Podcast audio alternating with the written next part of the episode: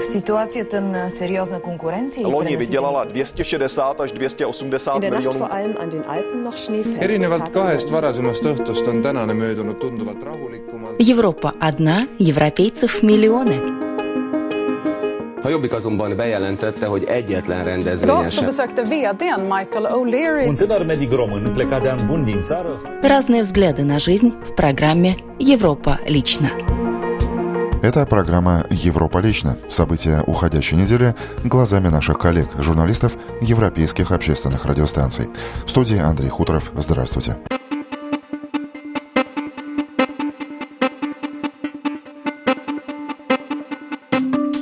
Сегодня в выпуске. Вирус Эбола. Африканцы становятся жертвами панических настроений европейцев. Пассажиры могли наблюдать, как сотрудники спасательной службы набросились на чернокожего студента и, накинув на него черную пластиковую пленку, увезли в кресле каталки в неизвестном направлении. В Швеции завершилась охота на подлодку «Призрак».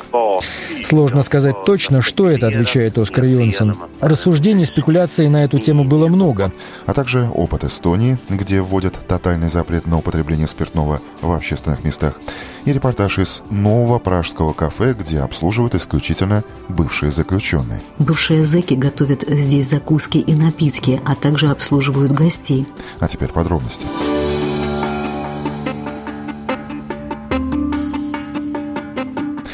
Представители Всемирной организации здравоохранения поспешили заявить, что эпидемия Эбола в странах Западной Африки приостановлена. Особенно это заметно в Нигерии и Сенегале. К сегодняшнему дню вирус погубил более четырех с половиной тысяч человек. Но может ли мир теперь облегченно вздохнуть?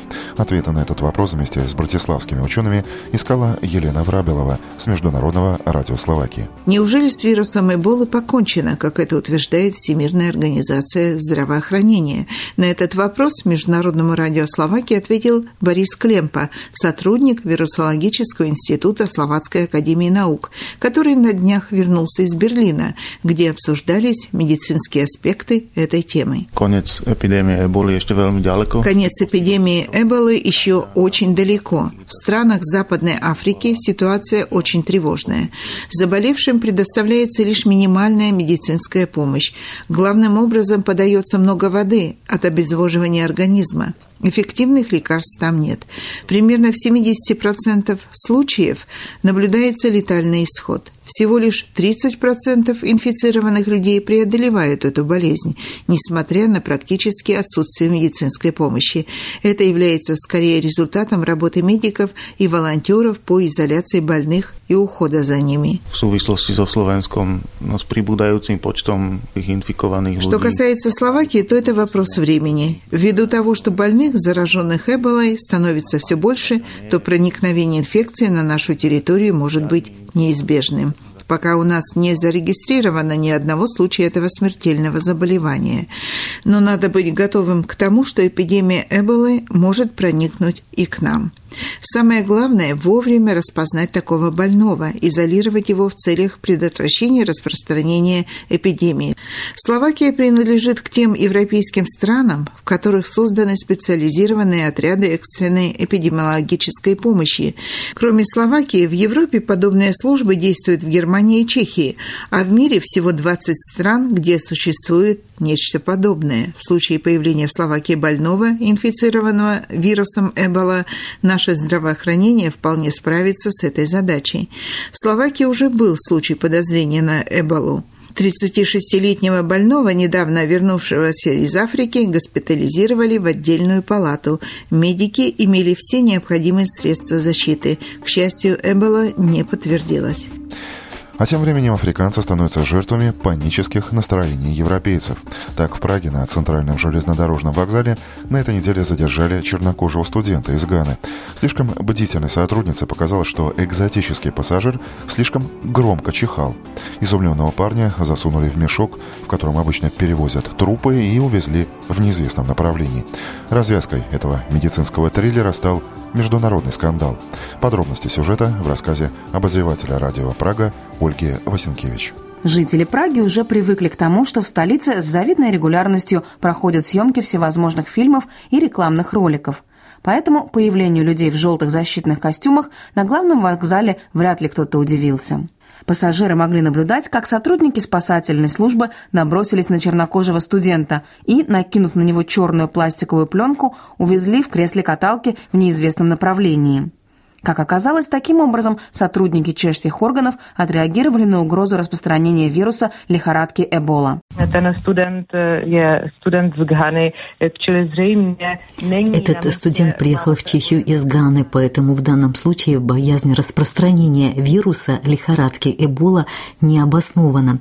Но соблюдать осторожность было необходимо, потому что студент чихал, то есть теоретически он мог быть заражен каким-то инфекционным заболеванием teoreticky mohl být nakažen nějakou infekční nemocí. Прокомментировала ситуацию вскоре после проведения операции пресс-секретарь Министерства здравоохранения Штепанка Чехова. С учетом данной формулировки, теоретически он мог быть заражен каким-то инфекционным заболеванием, неудивительно, почему посольство Ганы в Чешской Республике готовится подать официальную жалобу с тем, что в данной ситуации имела место дискриминация и негуманное обращение – от того, что сотрудники спасательной службы накинули на студента черный пластик и увезли в неизвестном направлении, молодой человек испытал настоящий шок и ныне нуждается в специализированной психологической помощи. Волну возмущения вызвало также обращение и у жителей Ганы, которые имели возможность посмотреть видео задержания в сети YouTube. Сообщения афганских СМИ отличаются от тех, что публикуют чешские источники – Ганская пресса сообщает, что по прибытии в Прагу четверка студентов прошла проверку в аэропорту и беспрепятственно вступила на территорию страны. Из аэропорта они отправились на главный вокзал, откуда собирались продолжить свой путь в Пордубице. Однако на вокзале одного из них задержала полиция, передав затем в руки спасательной службы. Чешские источники сообщают, что студенты не прошли обязательную медицинскую проверку в пражском аэропорту. Тем не менее известно, что эту проверку должны проходить лишь те, кто в течение минувших 42 дней находился на территории стран, охваченных эпидемией, к которым ни Ганна, ни соседствующие с ней страны не относятся. Сменим тему. В окрестностях Стокгольма завершились поиски неопознанного плавающего объекта. Накануне вечером руководство вооруженных сил Швеции подвело главные итоги операции. Она, по словам военных, оказалась успешной. В шведских водах находился минимум один подводный объект. Также стала известна и цена вопроса. Это 3 миллиона долларов. Во столько обошлась налогоплательщикам неделя поисков подводки призрака. Все подробности у сотрудника шведского радио Максима Лапицкого. Операция характеризуется самими шведскими военными как по сбору информации, касающейся вероятной подводной активности иностранного государства в территориальных водах Швеции. Эм, Ситуация крайне серьезная. Практически все военно-морские силы Швеции там на месте и охотятся за тем, что именуется зарубежная подводная активность, говорит в интервью русской редакции «Радио Швеция» военный эксперт и аналитик из Королевского колледжа в Лондоне Оскар Юнсон. Можно ли по той информации, той размытой фотографии, сделанной частным лицом, которую оборона опубликовала, понять, о каком типе подлодки идет речь? Сложно сказать точно, что это, отвечает Оскар Йонсон. Рассуждений спекуляций на эту тему было много. Говорилось о мини-подводной лодке типа Тритон НН, но что это в данном случае сказать могут лишь вооруженные силы. Например, если у них есть показания холотов и тому подобное. Но если бы удалось установить тип аппарата, это бы уже сделали. Но почему на пресс-конференции с контр-адмиралом Гренстадом не было представлено никаких гидроакустических, то есть технических доказательств присутствия чужих подлодок? Причин, чтобы такую информацию не публиковать, может быть множество. Например, это могло бы означать, что противник будет поставлен в известность о записи определенного звука. Другое дело, что вообще искать ловить подводные лодки, особо в Балтике, необычайно сложно. Вода здесь очень мутная, и благодаря структуре шхер очень легко здесь укрыться. А вот что говорит Оскар Юнсон об информации, которую представители шведской обороны опровергли, а именно о том, что имел место сигнал с просьбой о помощи, поданный якобы с российской подводной лодки, направленной в Калининград. Уже на ранней стадии в прессу просочилась эта информация о том, что служба радиокоммуникационного слежения ФРА запеленговала сигнал тревоги с информацией о поврежденной российской подлодке, переданной в Калининград. Но эту информацию Гренстат ведь опроверг. Это означает, что следует быть крайне осторожным, особо с сообщениями СМИ. С другой стороны, понятно, что происходит сбор самой разнообразной информации всех э, видов. Так же, как понятно и то, что этот подводный объект собирал данные о деятельности шведских вооруженных сил. Можно предположить, что масштаб ведущейся операции вызван не только теми тремя фиксированными наблюдениями, но и другими данными, которые заставили руководство армии заявить, да, теперь и в самом деле пора действовать. Но если предположить, что это действительно российская подводная лодка, что ей может быть интересно именно в этом районе Стокгольмского архипелага, при том, что это район довольно открытый для широкой общественности, для частных лодок, например, катеров, за исключением именно военной базы на Корсе, что вблизи этого самого Канхольмского фьорда. Военная целесообразность здесь очевидна, ведь подводные лодки — это главный инструмент для сбора информации. Например, накануне в Швеции на учениях была голландская подлодка. Что в этом случае делается? Ведется запись того, как она звучит. Ее звуковая подпись снимается. Потом эти сведения сохраняются в базе данных, с помощью которой в дальнейшем можно определять, какие корабли проходят в местах наблюдения, например. В пятницу вечером большая часть кораблей и амфибий, принимавших участие в поисках неопознанного плавающего объекта, вернулись в состояние нормальной готовности. В актуальном районе поисков остались небольшие сухопутные подразделения, выполняющие специальные задания, сообщило шведское агентство новостей ТТ.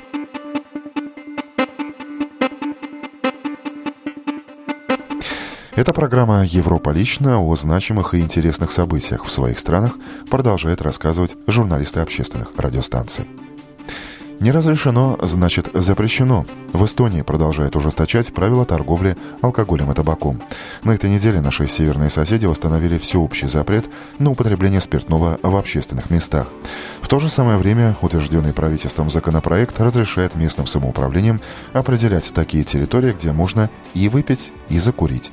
Тему продолжит Софья Демченко с Эстонского радио 4. На заседании правительство активно боролось с вредными привычками населения, постановив вновь запретить распитие алкоголя в общественных местах, а также продавать несовершеннолетним товары, предназначенные для курения, в том числе электронные сигареты. Связанные с алкоголем поправки в закон об охране правопорядка комментирует министр юстиции Андрес Санвельд. Скажем так, что общий запрет, но местное самоуправление может разрешать там, где она считает это нужным и возможным употребление спиртных напитков. Конечно, кроме этих мест, как бары, рестораны, там это другое. Но местное самоуправление не может разрешить это в местах, которые связаны с детьми, с образованием, спортом, с общественным транспортом. И кроме этого, очень большую роль играют и субъективные права человека. То есть, если человек видит, что даже в этих местах, где можно употреблять спиртные напитки, даже в баре, кто-то тревожит его, кричит, не знаю, воняет, пахнет там, тогда он имеет право вызывать полицию. Новые поправки могут быть рассмотрены парламентом еще до конца текущего года. Также правительство внесло изменения в ряд законов, запрещающие продажу несовершеннолетним товаров, предназначенных для курения, в частности, сигаретной бумаги, фильтров, мундштуков, а также электронных сигарет. Слово министру здравоохранения Урмасу Круза. Все думают, что если сигарет это не действует на здоровье как-то вредно, но исследования показывают, что те молодые люди, кто употребляют такими видами, у них есть очень большой риск начинать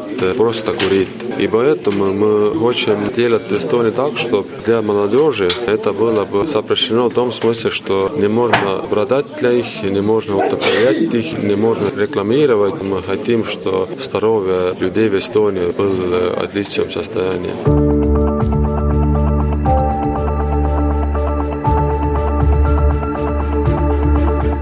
И под занавес программы еще одна тема. Принимаем на работу исключительно бывших заключенных. Непременное условие – справка о наличии судимости. При помощи вот таких броских объявлений в Праге ищут сотрудников для работы в новом кафе, где барменами и официантами работают люди, недавно освободившиеся из мест не столь отдаленных. О чешском опыте адаптации к жизни без надзора и решеток в сюжете Лареты Вашковой с Радио Прага. Средства на обустройство кафе и зарплаты сотрудников предоставлены Фондом Евросоюза. Бывшие зэки готовят здесь закуски и напитки, а также обслуживают гостей. Некоторым из них новый старт уже помог найти и работу в другом месте. 24-летний Петр отсидел в тюрьме полтора года за преступление имущественного характера. Домой вернулся лишь полтора месяца назад и почти сразу же устроился в данном кафе. Найти работу ему помогла его мать. Zařídila mi tady schůzku už vlastně třetí den pro propuštění. To jsem přišel, měl jsem vlastně pohovor přijímací. Она договорилась о моем собеседовании с работодателем, на которое я пришел через три дня после выхода на свободу. Я объяснил все, что со мной произошло и за что меня судили. Рассказал, что хочу сразу устроиться на работу, потому что работать я привык и в тюрьме от дела не отлынивал. Мне позвонили уже на следующий день и сказали, что меня берут. Ну а уж vlastně другой день mi ozvali, že už můžu nastoupit vlastně do práce. Говорит Петр. Он осознает, что ему повезло, так как знает, что многим бывшим зэкам приходится длительное время обивать пороги в поисках работы работы, говорит Катерина Плгакова из организации, учредившей кафе «Десмас». Потом, что мы заместнаем, так в прůběhu toho заměstnání... Кроме трудоустройства бывших заключенных, мы также предоставляем им необходимую поддержку. Она может касаться решения жилищного вопроса, оплаты долгов и других проблем. У нас они посещают как профессиональный курс, непосредственно связанный с их рабочими обязанностями, так и другие курсы – это позволяет нам подготовить их для работы на открытом рынке труда. Мы обучаем этих людей профессиональным навыкам, необходимым в области гастрономии, преподаем английский язык, владение компьютером и другие предметы. Як гастрономии, таким посkytujeme třeba vzdělání v angličtině, počítače a tak dále. После окончания работы в кафе его работники получают свидетельство установленного образца об окончании курсов. На этой ноте я и завершу сегодняшний выпуск радиожурнала «Европа лично». В нем прозвучали сюжеты коллег с радио Прага, эстонского радио 4, общественных радиостанций Словакии, Болгарии и Швеции. Эти 15 минут в студии на Домской площади провел Андрей Хуторов. Доброго вам дня.